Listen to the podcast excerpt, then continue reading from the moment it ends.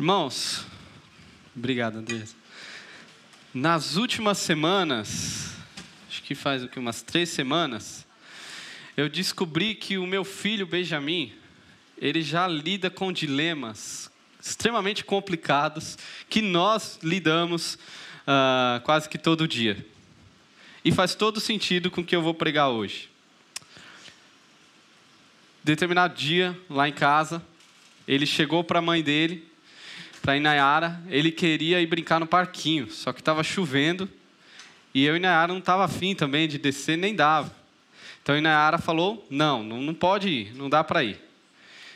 E aí ele, o que, que você espera que uma criança de dois anos faça? Obedeça, não é? Ela falou: vai brincar seus brinquedos, ninguém espera isso, né?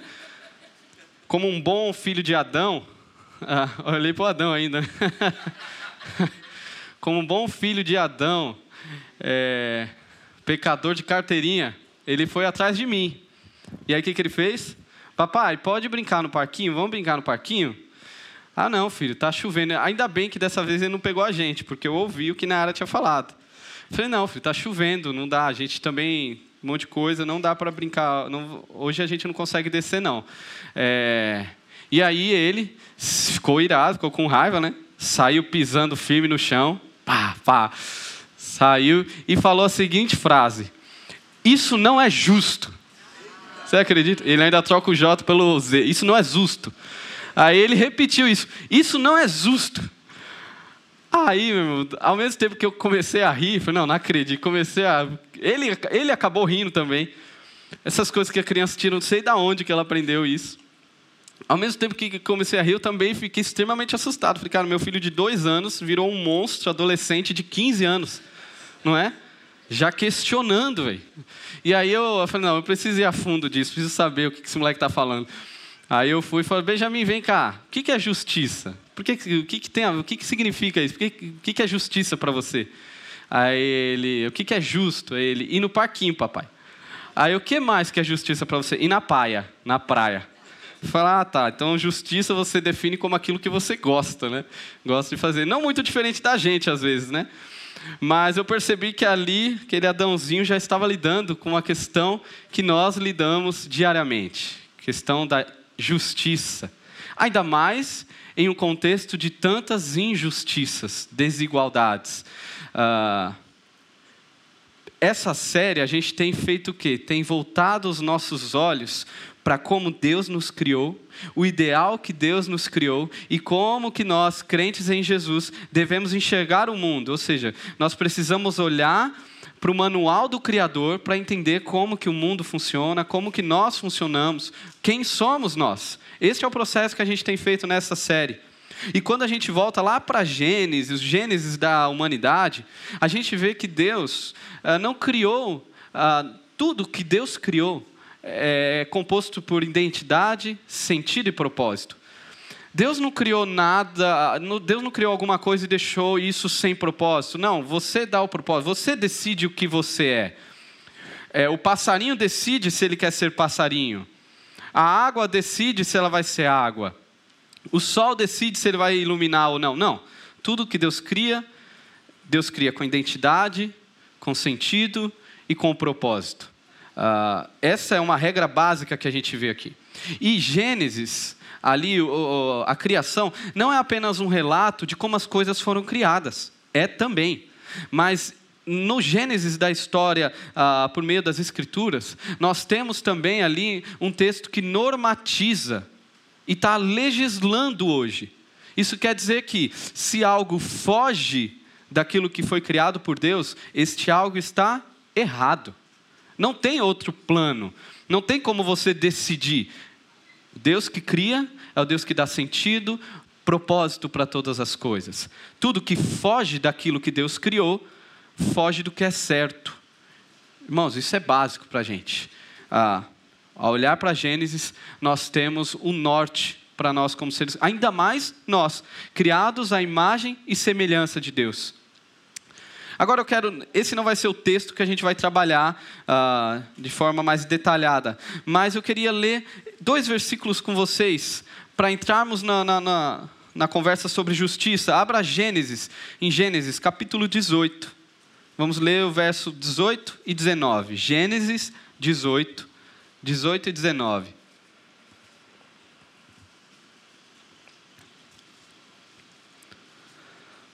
Temos uma passagem aí que está na linha do tempo. Deus cria o homem, o homem se volta contra Deus, diz: Não, eu não quero viver como o Senhor diz que eu devo viver. Isso não é justo. Eu quero comer a maçã ou o fruto. Isso não é justo. Você está falando, mas eu não confio nisso. E aí, depois da queda, vem dilúvio, porque o povo estava muito ruim. Deus manda o dilúvio, uh, mas Deus preserva um povo para si, família de Noé. Depois disso, nós temos novamente o povo se voltando contra Deus, Torre de Babel, que a gente pregou. O povo se volta contra Deus, queremos construir uma cidade sem o Senhor como referência. Nós queremos falar o que, o que é, o que não é. E aí, depois de tudo isso, Deus atrapalha os planos. Ah, vem Abraão, Deus chama um homem chamado Abraão. E com ele, através dele, ah, através do povo que Deus criaria, que é Israel, abençoaria todas as famílias da terra. Olha o versículo 18 aí, Gênesis 18, é, Gênesis 18, 18 e 19. Abraão será o pai de uma nação grande e poderosa, e por meio dele todas as nações da terra serão abençoadas. Como que essas nações serão abençoadas? Versículo 19: Pois eu, os, eu o escolhi para que ordene aos seus filhos e aos seus descendentes que se conservem no caminho do Senhor, fazendo o que é justo e direito, para que o Senhor faça vir a Abraão o que lhe prometeu. Como que Deus vai abençoar todas as famílias da terra? Através do seu povo que vai andar nos seus caminhos e vai fazer o que é justo. A justiça aí. A chamada de Deus, a chamada do seu povo para viver de forma justa e clamar e buscar pela justiça, vem de Deus, vem lá do início. Uh, o povo de Deus é chamado para isso, desde o início. Agora tem um problema. Uh, o problema é que atos de justiça se tornaram impróprios para nós depois da queda. Atos de justiça são impróprios para a nossa natureza caída. E o problema ele não está só nos políticos do Brasil. Uh, na verdade, o problema não está só no Brasil. A injustiça, no final das contas, é, se tornou, na verdade, a nossa especialidade. A injustiça é o produto das nossas mãos. Estamos o tempo todo produzindo injustiças, desigualdades, corrupção. Se você for sincero, honesto no seu coração, você sabe o quanto você luta por conta das suas corrupções. O quanto que você luta para não agir de forma injusta, é, não ir contra a lei de Deus, não encontra as leis dos homens o tempo todo, desde as pequenas coisas até coisas eh, maiores. Uh, o tempo todo o nosso coração está lutando contra a injustiça. O problema da igreja, às vezes, é que a gente olha para esse, esse tema de justiça e injustiça, desigualdade, e a gente tende a pensar de forma retórica, subjetiva, distante. A gente fala, não, olha, temos que lutar contra as injustiças, a corrupção. E a gente acha que esse negócio está lá longe. Eh, sendo que, na verdade, nós também temos os nossos pés sujos depois de Gênesis 3. Todos nós estamos no mesmo barco. E para isso a gente vai uh, focar em uma denúncia aqui poderosa de um profeta, do profeta Isaías. Uma denúncia sobre um povo que se diz povo de Deus, mas que tem andado em injustiça. Que você avalie o seu coração. Lembre-se, lembre-se que a nossa especialidade ainda continua sendo a injustiça. Que você avalie o seu coração durante essa mensagem, durante essa denúncia que Isaías traz, para que quem saiba, nós saiamos daqui mais parecidos com Jesus, dispostos a viver e a clamar por justiça nesse mundo. Quero que você abra aí Isaías, Isaías capítulo 58. Isaías é um dos profetas maiores, não está difícil depois de Salmos aí, um pouquinho depois você já chega. livro grande, Isaías, capítulo 58. Nós vamos ler do versículo 1 até o 10. Uma denúncia poderosa da parte de Deus para nós.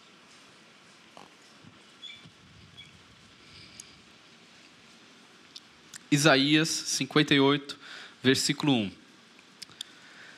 Grite alto, não se contenha, levante a voz como trombeta, anuncie ao meu povo a rebelião dele e à comunidade de Jacó os seus pecados, pois dia a dia me procuram, parecem desejosos de conhecer os meus caminhos, como se fossem uma nação que faz o que é direito e que não abandonou os mandamentos do seu Deus.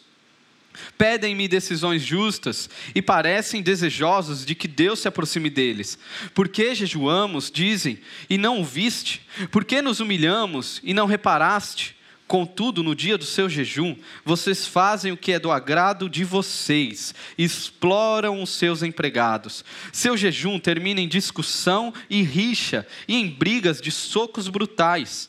Vocês não podem jejuar como fazem hoje e esperar que a sua voz seja ouvida no alto. Será esse jejum que escolhi? Que apenas um dia o homem se humilhe, incline a cabeça como um junco e se deite sobre o pano de saco e cinzas? É isso que vocês chamam jejum, um dia aceitável do Senhor?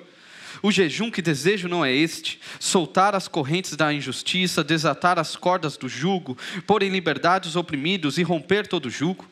Não é partilhar sua comida com o faminto, abrigar o pobre desamparado, vestir o nu que você encontrou e não recusar ajuda ao próximo? Aí sim, a sua luz irromperá como a alvorada, e prontamente surgirá a sua cura, a sua retidão irá diante de você, e a glória do Senhor estará na tua retaguarda aí sim você clamará ao Senhor e ele responderá. Você gritará por socorro e ele dirá: Aqui estou. Se você eliminar do seu meio o jugo opressor, o dedo acusador e a falsidade do lar, se com renúncia própria você beneficiar os famintos e satisfazer o anseio dos aflitos, então a sua luz despontará nas trevas e a sua noite será como o dia. Vamos orar? Senhor, diante da tua palavra, que o Senhor ilumine nossos corações. Que o Senhor nos ajude a compreender a tua voz por meio da tua palavra. E como o sol da justiça, que o Senhor venha evidenciar toda a obra de treva que há nos nossos corações, toda escuridão que ainda insiste em nossos corações. Que o teu sol, que a tua justiça brilhe em nossos corações. Sejamos daqui agentes do teu reino, para a tua glória. Em nome de Jesus. Amém. Irmãos, o livro de Isaías, ele é um daqueles que, quando compreendido, ele tem o efeito de uma bomba no coração dos seus leitores. Ah, um dos motivos, Isaías é conhecido como o Evangelho do Antigo Testamento. Por tanto falar de Jesus, ele evidencia muito a obra de Jesus. Ele traz o consolo ao seu povo, anunciando que viria aquele que curaria nossas feridas. Uh, aquele pelo qual os, o castigo que nos traz a paz cairia nele. Isaías 53. Isaías uh, uh, é um profeta que está o tempo todo revelando esse Messias que viria. Mas, ao mesmo tempo, Isaías é, é carregado de denúncias. Para você ver, o texto já começa com uma voadora no peito de todo mundo. O texto começa, Isaías começa no capítulo 1, uh, ah, Deus falando: Olha, o boi reconhece a voz do seu dono, o boi sabe quem é o seu dono, e o meu povo, o povo que se diz meu, não me conhece, não reconhece a minha voz. Deus demonstra uma insatisfação, Deus não suportava a religiosidade deste povo, a ponto de se enojar com as, as ofertas que esse povo ah, entregava a Deus. Lembre-se, era o povo de Deus. A situação estava tão crítica para essa turma que Deus manda o seu profeta gritar. O, início do nosso texto não é grite alto, não se contenha, levante a voz como trombeta. Olha, grita. A ideia aqui era para que o profeta gritasse, chamando: Israel, acorda, Israel. O que, que você está fazendo da sua vida? O que, que vocês estão achando que são? Ah, o que vocês estão fazendo? O que vocês acham que Deus é? Aonde que vocês estão com a cabeça agindo assim? Aonde que vocês vão com essa religiosidade morta, mentirosa, esse culto demoníaco? O que vocês estão fazendo? Acorda, povo de Deus. É um grito aqui. Deus está chamando a gritar. A situação estava feia. Mas quando a gente olha o contexto, a, a sequência aqui do texto, o negócio fica mais perturbador ainda para nós. Porque a gente olha como essa turma estava. Olha aí o versículo 2. Vamos ver três características, pelo menos, aí dessa turma. Versículo 2: Pois dia a dia me procuram, parecem desejosos de conhecer os meus caminhos. Primeira característica aqui, característica, era um povo que buscava a Deus. Um povo que estava buscando a Deus. Era com esses que Deus estava falando. Segunda característica, continua aí no, no versículo 2 como se fossem uma nação que faz o que é direito e que não abandonou os mandamentos do seu Deus, pedem-me decisões justas e parecem desejosos. Esse como se fossem, ele é questionável aí. A ideia de que era um povo que estava tentando viver ah, de forma correta, obedecendo. Então a gente tem um povo que buscava Deus, um povo que buscava viver de forma correta, mas não para por aí. Ah, olha o versículo 3 eles falando: Por que jejuamos, dizem, e não ouviste? Por que nos humilhamos e não reparaste? Era um povo que buscava Deus, um povo que buscava viver de forma correta e um povo que buscava ter boas práticas espirituais, um povo que jejuava e que orava. A pergunta para nós aqui: qual foi a última vez que você jejuou? Você consegue lembrar? Não esse jejum é, pensando para Deus solucionar uma causa na justiça, para você ganhar alguma coisa que você está querendo comprar, ou para um evento acontecer. Não, não é esse tipo de jejum. Que até eu não sei se é jejum de fato. Quando, qual foi a última vez que nós jejuamos devido a, a, a, ao nosso olhar para nós mesmos, perceber o quão sujo nós somos, como nós precisamos de Jesus? Então você jejua querendo mais de Deus, querendo conhecer mais Deus. Eu preciso te ouvir, eu preciso, de, não para uma bênção, mas porque eu preciso estar perto do Senhor. Eu preciso de mais intimidade. Qual foi a última vez? Esse povo estava nessa pegada aqui. Um povo que buscava Deus, que vivia de forma correta, que jejuava. Nessas horas que a gente olha para esse texto e fala, cara, se Deus gritou com essa turma, imagina o que ele falaria com você. Como ele falaria com você, comigo? Imagina se Deus fosse falar com a gente hoje de forma audível, se Deus está gritando com eles. Uma galera que parece que tem uma vida espiritual tão nobre, muito mais nobre que a nossa. A verdade é que quando a gente olhar, uh, estudar esse texto, a gente vai perceber que não necessariamente essas atitudes representam um sinônimo de uma vida espiritual saudável. Não necessariamente. Ah, e o motivo da denúncia que Deus está fazendo começa aí no verso 3, ah, lá no finzinho do verso 3, na parte B. Contudo, no dia do seu jejum, vocês fazem o que é do agrado de vocês um povo que jejuava, um povo que ah, tinha boas práticas, um povo que buscava conhecer a Deus. No final das contas, tudo que eles faziam era para o agrado deles, para o que eles queriam. Eles queriam tirar proveito disso. Deus, para este povo, ele era simplesmente um meio para eu alcançar as bênçãos. Não é o que a gente vê por aí? Que mais tem, irmãos, é igrejas superlotadas que pregam um Deus como uma ferramenta para você alcançar algo que você tanto sonha. Um Deus estranho. E parece que esse povo estava se relacionando com Deus assim. Deus não era o fundamento e o propósito último de suas vidas. Deus era um meio para fazer aquilo que eu quero, para eu alcançar aquilo que eu desejo alcançar. Isso fica mais claro ainda quando a gente continua e vê o teor da denúncia aqui. Ah, quando a gente olha do seu relacionamento do povo de Deus para com o necessitado, para com o próximo. Olha aí, no finalzinho do verso 3 ainda, até o 7. Contudo, no dia do seu jejum, vocês fazem o que é do agrado de vocês e exploram os seus empregados. Seu jejum termina em discussão e rixa, e em brigas de socos brutais. Olha o cenário. O povo que acaba de jejuar e eles terminam como?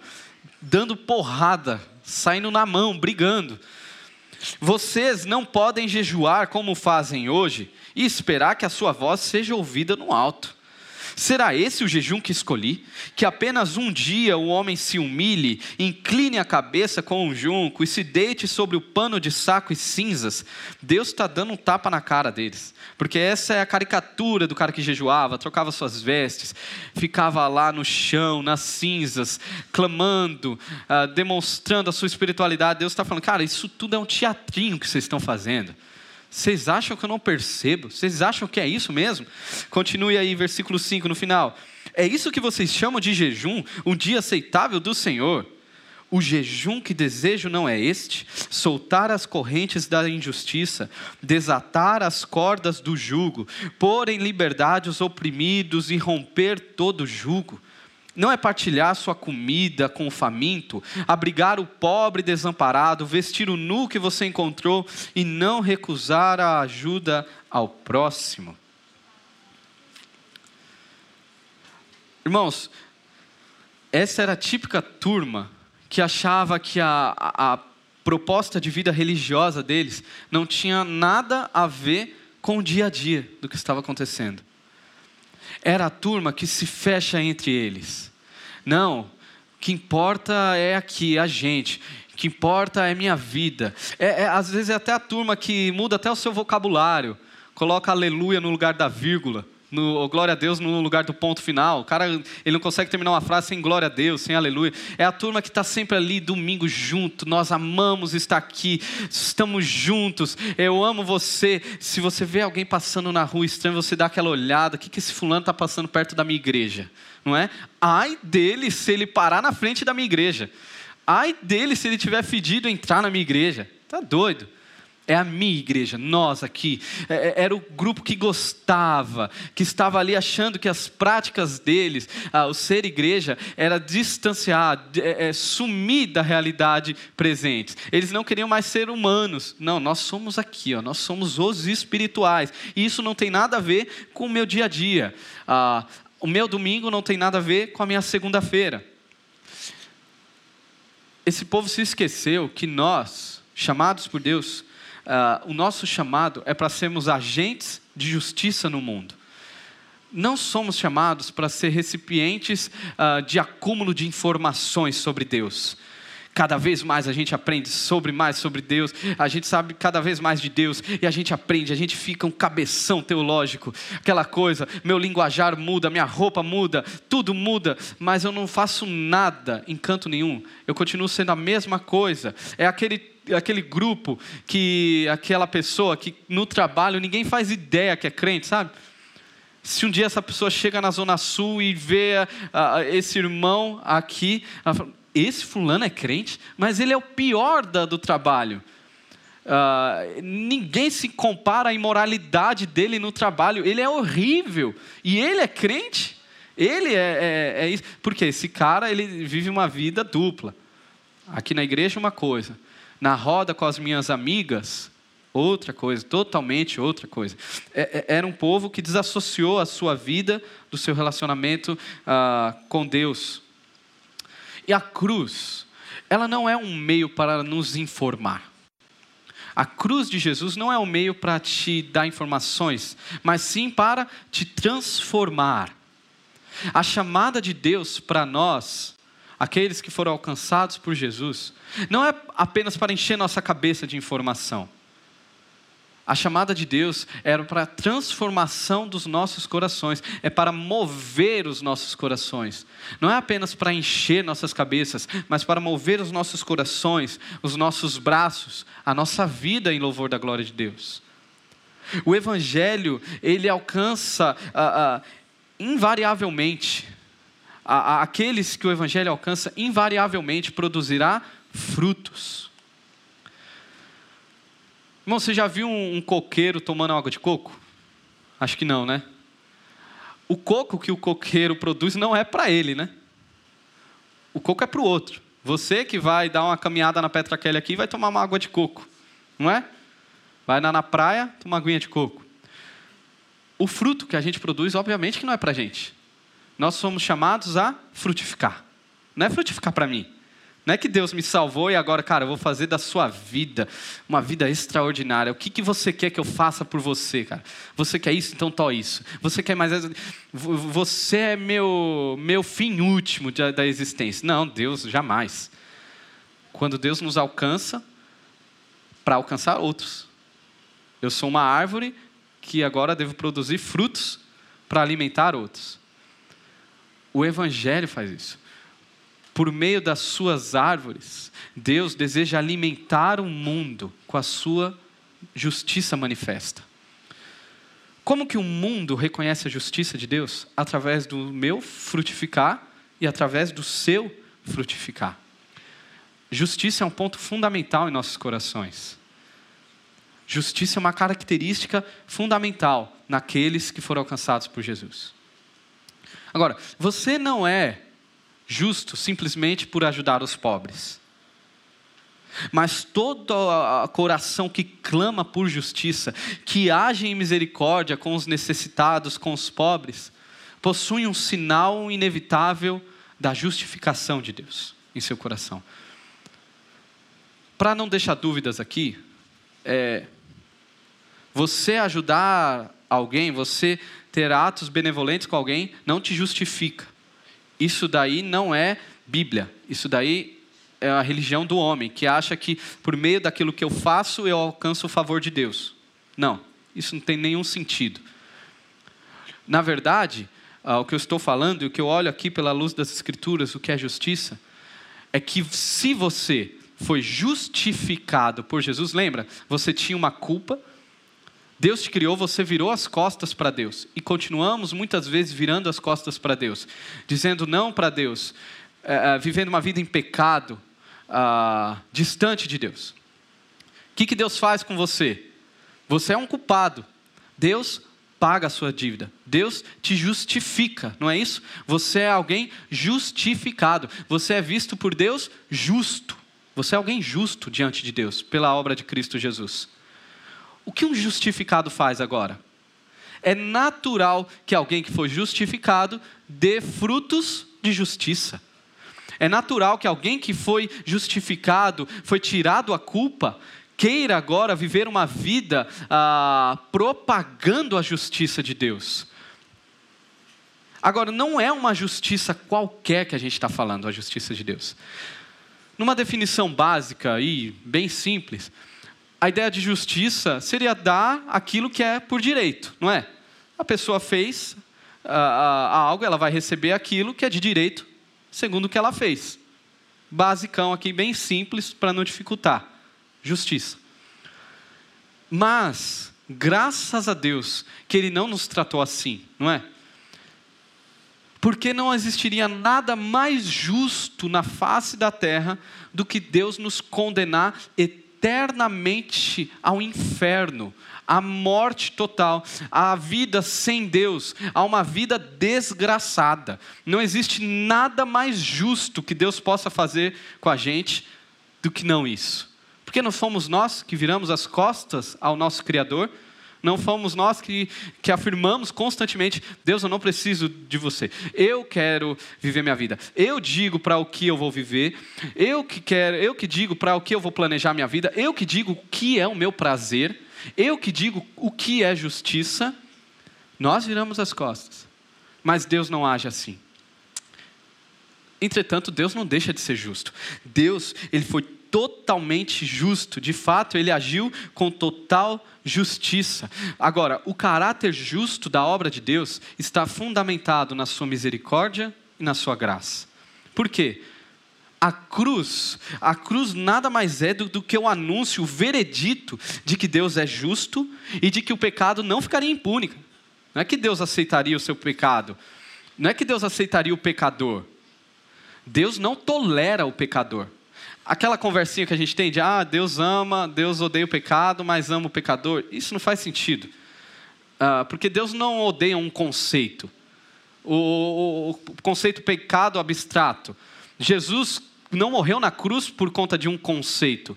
Jesus morreu por conta dos pecadores, para dar vida àqueles que estavam mortos nos seus pecados. Não dá para desassociar uma coisa da outra. Ah, Deus, ele não deixaria isso impune. Precisava ser pago o preço. E o que Deus faz? Jesus Cristo. A cruz é o veredito de que Deus é justo e o pecado deve ser pago, mas também é o anúncio da graça e da misericórdia de um Deus que decide pagar a conta que é nossa. Deus olha para o homem e fala assim: não, você tem sérios problemas. Eu vou pagar a sua conta. E ele envia Cristo Jesus. E agora, todo aquele que nele crê em Jesus, não perecerá, mas terá vida. Todo aquele que nele crê, confia agora numa justiça que não é a justiça própria. Você olha para si e fala: Cara, eu não dou conta. Eu tento fazer as coisas direito, eu tento me redimir, eu tento me salvar, mas eu não consigo. Eu preciso de um Salvador maior que eu. E aí você reconhece a obra de Jesus. Ah, Jesus Cristo veio para nos dar a justiça de Deus generosa. Jesus, Deus, através de Cristo, nos salva, nos torna justos, nos limpa. Você percebe? O nosso chamado agora, no trato com as outras pessoas, cara, precisa ir além daquilo que elas merecem. É, se eu olhar para o cidadão e falar assim, não, isso daí não merece minha compaixão. Isso daí, olha, um vagabundo. E aí você acaba com o indivíduo, independente do que ele fez ou quem ele é. Eu não estou falando aqui que não há é, penalidades. É, todos nós, inclusive eu e você, se você cometer um crime, você vai ser preso e eu vou ser preso, provavelmente. Ah, existe, lógico, as penalidades, e isso vem de Deus também. Ah, existe a correção. Isso a gente aprende desde criança, né? Quando meu filho faz algo que não é justo, segundo o que eu entendo que é justo, não ele, ele vai ser corrigido. Isso daí é tranquilo para nós. Mas como é o nosso olhar para com o outro? Por quê? Porque você foi alcançado por uma justiça generosa, por uma misericórdia, por uma graça. Você recebeu algo que você não merecia. E você não fez nada para merecer isso. Porque o nosso olhar para com o outro não é igual. Pensar justiça no mundo é pensar o que Deus fez em nós. Ah, é um passo antes. Eu olho para aquilo que Deus fez. Eu sei que isso é meio utópico, pensar, agir assim. Ir para além, porque hoje o natural, ainda mais para no Brasil, cara, se a pessoa fizer o mínimo que a justiça manda, essa pessoa já é digna de louvor, não é? Você já viu alguma notícia, tenho certeza que você já viu, uma manchete, seja internet, televisão, de uma pessoa que encontra uma carteira de alguém uma carteira com 200 reais, 300 reais, mil reais, e essa pessoa devolve. O que acontece com essa pessoa? Ela vira manchete. A pessoa vai procurar, cara, você fez isso, e aí todo mundo, uau, que, que pessoa digna, que coisa linda. Irmãos, isso não seria o básico, do mínimo, não é? Quando você pensa num básico de justiça, aquela carteira é, é de direito de quem? Daquele que perdeu, não é? Independente como ele perdeu. Então, se você achou aquela carteira, ela é sua? Não. Mas o mínimo se torna um motivo de louvor. Num país de tantas uh, corrupções, o mínimo é um motivo de louvor. Então, pensar em algo que exceda a justiça, alguém que vá além. Um exemplo aqui, tem, tem muitos, muitos exemplos para pensar. Pense em um irmão uh, que, pela, é, pela bondade de Deus, ele tem uma condição de vida melhor, ele consegue ter uma pessoa trabalhando na sua casa, uma empregada que faz serviços domésticos, e aí ele tem essa, essa pessoa, sei lá, desde os 20 anos de idade, aquela menina que vem do interior, às vezes não tem perspectiva de vida, seu contexto familiar, ela vem para a capital, essa família cristã uh, dá a oportunidade para ela trabalhar. Essa menina trabalha 20 anos, 30 anos na família, e essa família se orgulha, porque ela sempre pagou o salário mínimo ali, deu férias, tudo certinho. Quando você olha o contexto, você fala, cara, parabéns, muito bem, porque a gente sabe que tem gente que ainda vive em quase escravidão, e aqueles, mulheres que ainda vivem em escravidão, não é? Que trabalham para receber. Esses dias eu lembro de uma notícia de uma moça que, já, na verdade, já era uma senhora e que passou a vida inteira trabalhando e recebendo apenas a sua comida diária. E ela achava que aquilo era normal. É, quando você olha isso, você fala, pô, parabéns, que bom, você ainda deu férias, velho. Como que a justiça de Deus poderia exceder aí, extrapolar o mínimo da justiça do homem? Ah, a gente teria milhões de possibilidades.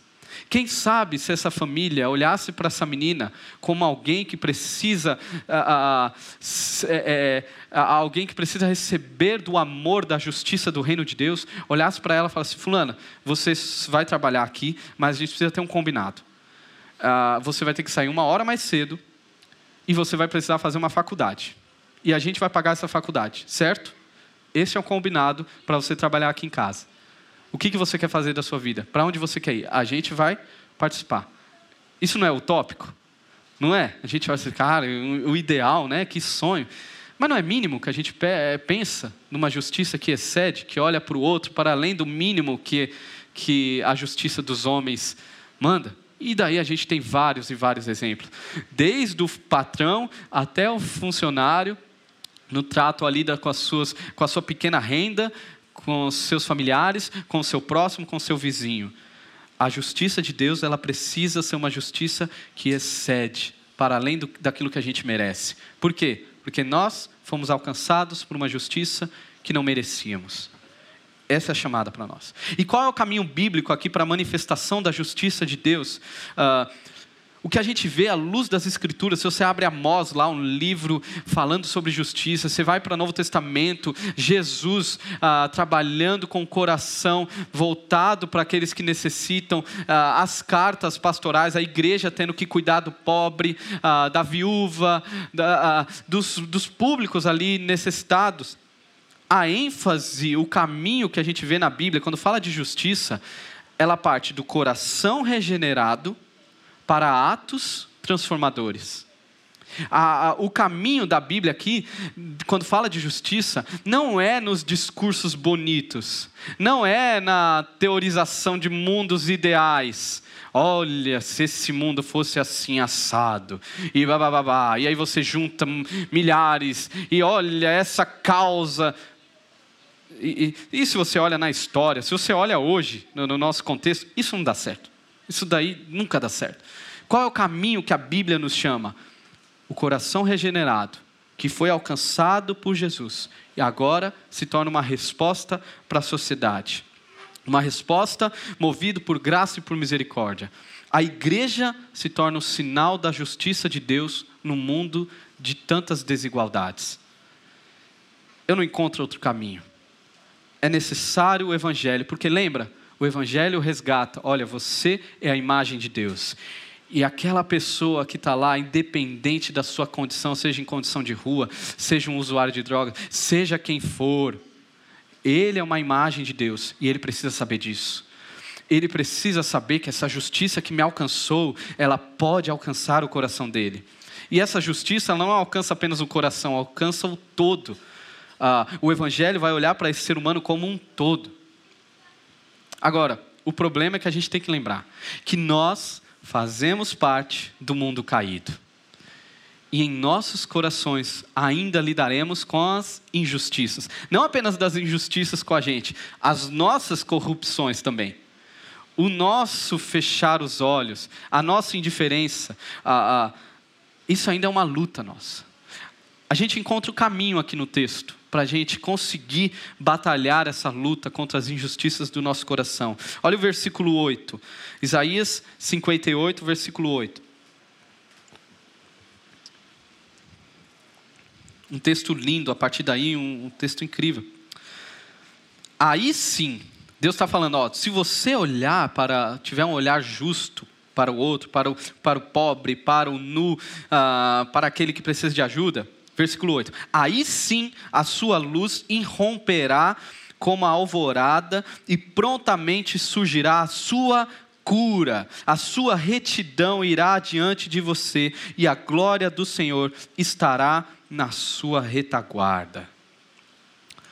O que Deus está falando é que, ao Israel promover a cura ao necessitado, ao pobre, automaticamente Israel também estaria sendo curado.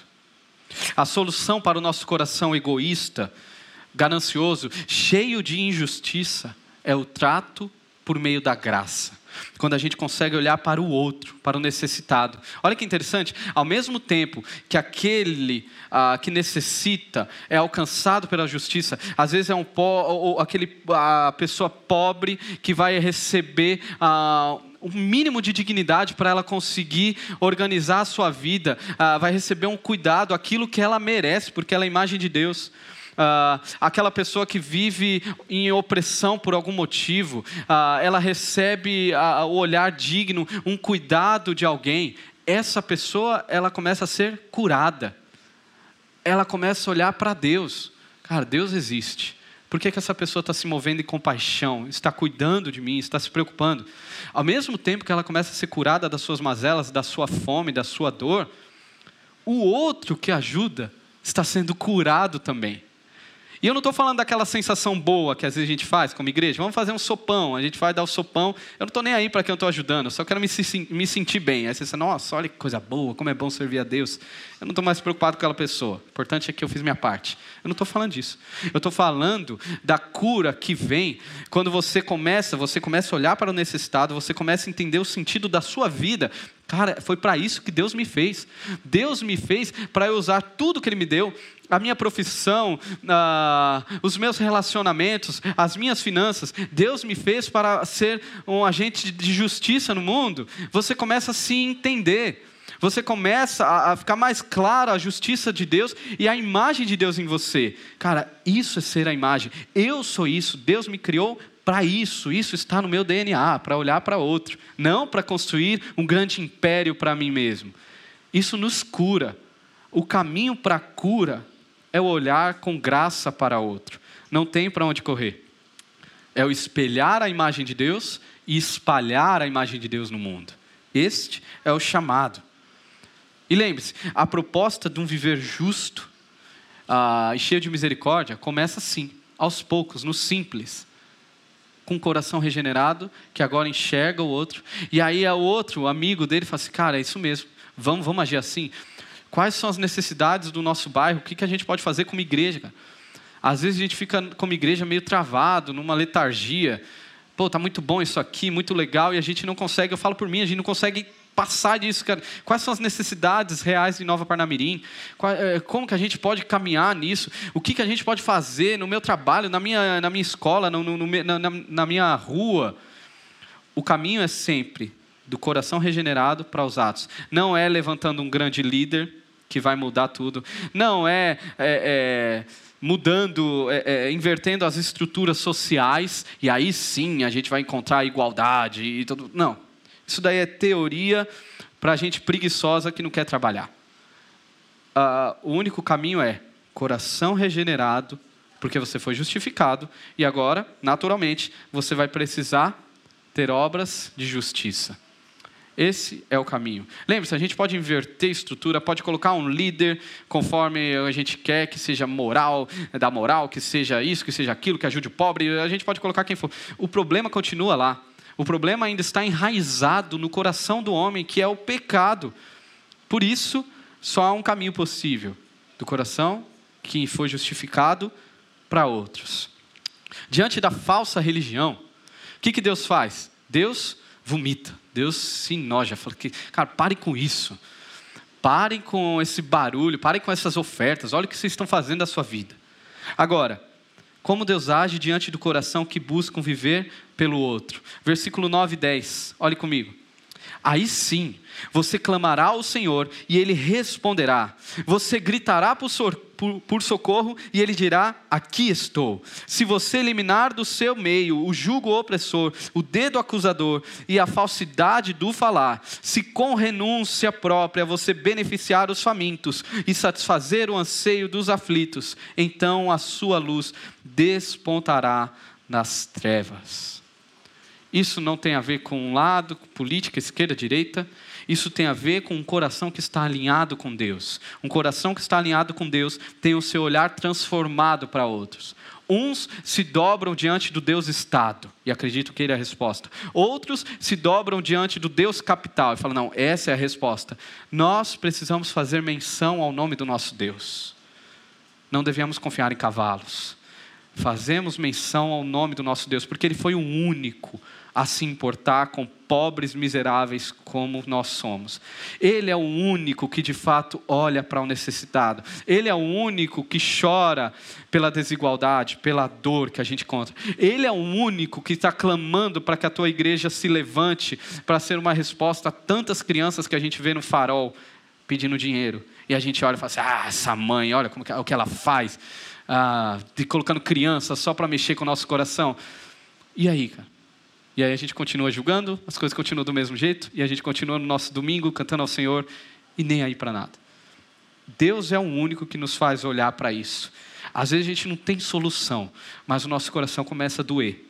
E lembre-se, no coração regenerado que começa a surgir um caminho de resposta, porque é através daí que a justiça generosa se manifesta no mundo. É por meio desse movimento. Deus, ele decidiu ser glorificado não apenas ah, pelo seu caráter justo e reto, mas por ser um Deus redentor. E quem é a igreja? A igreja é o meio pelo qual isso acontece. É muito interessante o movimento igreja, cara. Surge uma, uma igreja numa comunidade pobre, pessoas que uh, eram desconhecidas, agora se chamam de irmãos, torna laço mais forte do que o próprio laço da família Uh, onde havia diferença, começa a haver cuidado mútuo. Eu te ajudo. O João, que antes, eh, se faltasse o feijão, o arroz, ele ia ficar com a falta, ia ficar sem comer isso. Agora ele tem o José que fala assim: Não, você está doido, cara, você vai ficar sem comer?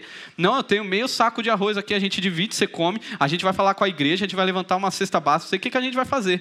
Ah, o marido que está desempregado, a irmã compartilha, a igreja começa a orar, começa a pensar em oportunidades para alcançar. Ah, o evangelho, ele transforma a realidade. O evangelho, ele é essa bomba que ele ressignifica significa, ele dá outro sentido para a existência da pessoa, ele chama essa pessoa. Ah, o Evangelho cria redes de apoio que a gente nem percebe, redes de cuidado. O Evangelho ele trata no âmago das nossas mazelas sociais. O machista, que se, eu estou falando do Evangelho de igreja, não estou falando de uma placa que a gente encontra em qualquer lugar e de que a gente chama de Evangelho, não estou falando do Evangelho de Jesus.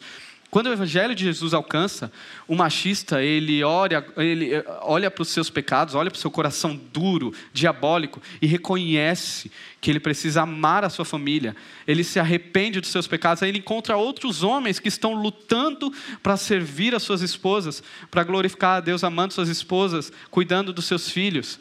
O Evangelho atinge aquela menina que está cheia de crise de identidade, a crise sexual, ela não sabe o que é, o que não é. O Evangelho atinge essa menina e a chama e fala assim: olha, você é isso, você é amada, você foi criada assim. Você não precisa cair no jugo de ideologias diabólicas.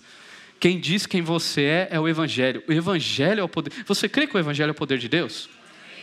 Eu não encontro outro caminho para as mazelas da sociedade se não for o puro Evangelho de Jesus Cristo manifesto nos nossos corações. Um autor, Arzemiro Hoffman, um um teólogo mestre da igreja, da teologia brasileira, ele tem uma frase muito bonita, ele diz: "A igreja agraciada com as primícias da nova criação tem a responsabilidade de protagonizar a experiência evangélica de ser nova criatura no âmbito pessoal, comunitário e citadino, colocando-se a serviço dos projetos de vida. Não basta a igreja estar presente na cidade, ela, deposita, ela é depositária do testemunho da restauração da humanidade recriada em Cristo. Nós somos esse testemunho. O povo olha, cara, não tem solução. Aí ele olha para a igreja de Jesus e diz: Ah, existe um povo que é de outro reino. Já viu a, a, a, é a mesma ideia da embaixada? Um país que tem uma embaixada aqui no Brasil. Você vai, é, é um país que você vai viajar, você precisa do visto. Então você chega nessa embaixada, você vai encontrar um povo falando outra língua, às vezes com uma vestimenta diferente, música ambiente diferente, você encontra uma outra cultura. Porque essa embaixada está demonstrando nós não somos brasileiros, nós somos desse outro país. A nossa cultura é outra. A igreja é isso. A igreja é a embaixada de Deus no mundo. O nosso reino é outro. O nosso Senhor é outro. A nossa cultura precisa ser outro. O meu falar e o meu agir precisa revelar a cultura do reino de Deus. E lembre-se, não é atos de justiça que você deve ter, não é apenas porque está na agenda de Deus, na agenda do reino de Deus. Antes disso, atos de justiça é uma característica inerente a todo aquele que foi justificado. Deve ser algo normal seu.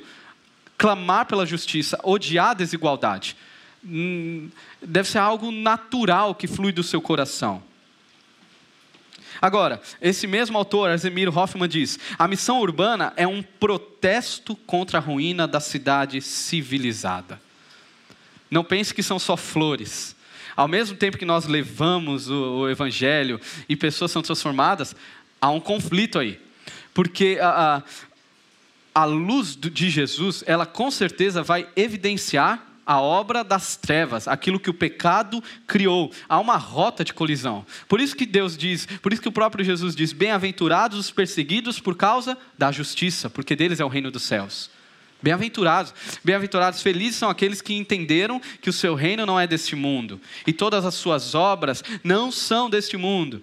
A sua cultura não é deste mundo. Esse cara é feliz, mas ele vai ser perseguido, porque não é fácil a gente levantar uma bandeira de outro reino é, é, muitas vezes a gente vai cair em rota de colisão aí. Mas que haja nos nossos corações fome e sede por justiça. Fome e sede em trazer o reino de Deus para as realidades que vivemos. Para que as pessoas olhem e falem assim: olha, o reino de Deus ainda não chegou, mas eu conheço pessoas que fazem parte dele. E essas pessoas estão ali naquela igreja. Cara, eles têm um amor, eles têm uma, uma coisa. Mesmo eles tendo pouco, eles ainda querem compartilhar com outros. Eles ainda querem alcançar outros. Que negócio é esse que a gente não encontra em outro lugar? É a igreja do Senhor Jesus, evidenciando a sua justiça no mundo. Eu sei que se nós buscarmos ao Senhor, nós ainda lidaremos com injustiça no nosso coração, ganância, individualismo e tudo mais. Mas este não vai ser o padrão normal. Eu não vou viver assim, tipo, uma vida egoísta. Tô nem aí para ninguém. Uh, não me preocupo com nada, não. Minha oração é para que hoje Deus cause uma indigestão em nossos estômagos diante das desigualdades, a começar em nossos corações que começa a surgir uma indigestão, cara. Uma, uma coisa que não te deixa dormir, você começa a se perturbar. Aquela notícia já não é a mesma, mesma coisa. O seu olhar para as ruas não, são, não é o mesmo olhar. O seu olhar para as suas corrupções, que ele seja um olhar redimido de Jesus. Eu não quero isso para a minha vida. Eu preciso ser um agente de transformação. A começar em mim, que o sol da justiça brilhe, trazendo transformação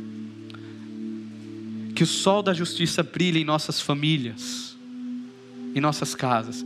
Que o Senhor nos livre do apreço pela estética religiosa que a gente carrega. Não, isso eu sou crente. Que Deus arrebente com isso.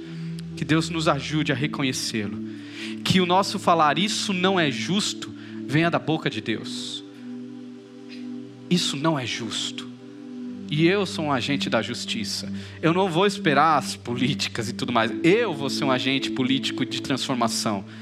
Eu vou transformar. Eu quero servir ao meu Senhor, olhando para o pobre, olhando para o oprimido, levando libertação ao oprimido, levando vida àquele que está no caminho de morte, seja na sua casa, na sua rua, no seu trabalho, nos seus amigos, na sua igreja. Que Deus nos use para a glória dele, como agentes do seu reino. Que Ele construa em nós o firme fundamento em quem Ele é. Vamos orar? Senhor, nós, diante da tua palavra, queremos pedir para que o Senhor nos constranja a ponto de reconhecermos que não temos condição, que precisamos do Senhor, que o Senhor nos ajude a enxergar as nossas mazelas, que o Senhor nos ajude a, enxergar, a, a conseguirmos enxergar o nosso olhar altivo, egoísta, egocêntrico, religioso, preconceituoso, que tantas e tantas vezes demonstramos diariamente.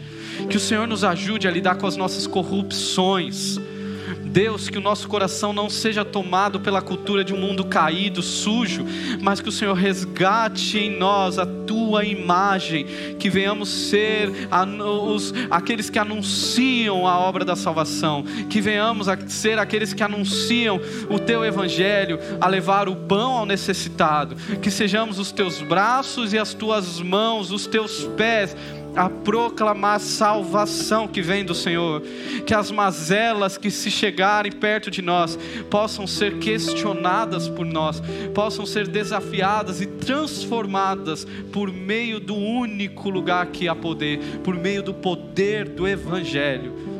Eu clamo, Deus, que o Senhor nos levante como igreja, não nos permita cair numa letargia, numa apatia espiritual. Senhor, se necessário, grite aos nossos ouvidos, para que a gente acorde e viva aquilo que o Senhor nos chama a viver. Para a tua glória que oramos. Amém.